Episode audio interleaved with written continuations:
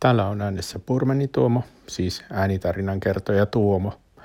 Mietiskelen nyt vähän sitä asiaa tässä podcastissa, että miten äänitys voisi onnistua mahdollisimman hyvin. Itse olen tullut siihen tulokseen, että kannattaa puhua suhteellisen läheltä mikrofonia, niin ei ainakaan sitten tule kovin paljon niitä tilasta johtuvia häiriöitä. Kotona on, voi olla aika haasteellista löytää sellaista paikkaa, missä ääni ei vähän kaikuisi tai tulisi muuta taustahälyä. Kuitenkin, jos mikrofonin pitää suhteellisen lähellä itseään, niin nämä häiriöäänet, taustaäänet eivät ainakaan sitten ylikorostu, joten saadaan parempi tulos kuuntelijan kannalta. Onhan kuuntelijan mukavampi kuunnella ääntä, jos hän saa todellakin selvän eikä tarvitse arvata, mitä puhuja sanoo.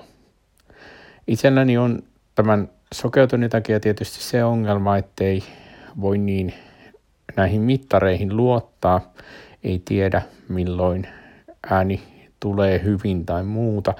Eli yleensä joudun käyttämään jonkinnäköistä monitorointia kuulokkeiden kautta.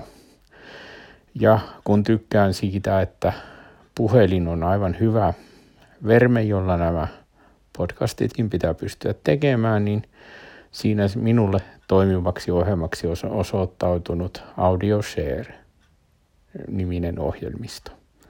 Siinä on mahdollista monitoroida sitä, että millä tavalla puhelimen äänittyvä tieto, ääni tulee ulos, koska se saadaan saman tien kuulokkeisiin.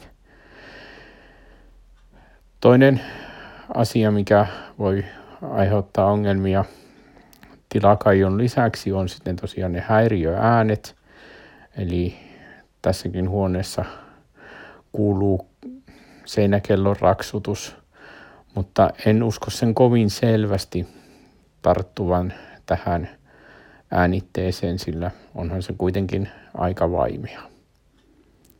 Eli oma neuvoni on se, että kun läheltä äänittää, niin kohtuullisillakin laitteilla saa ihan hyvää jälkeä aikaiseksi.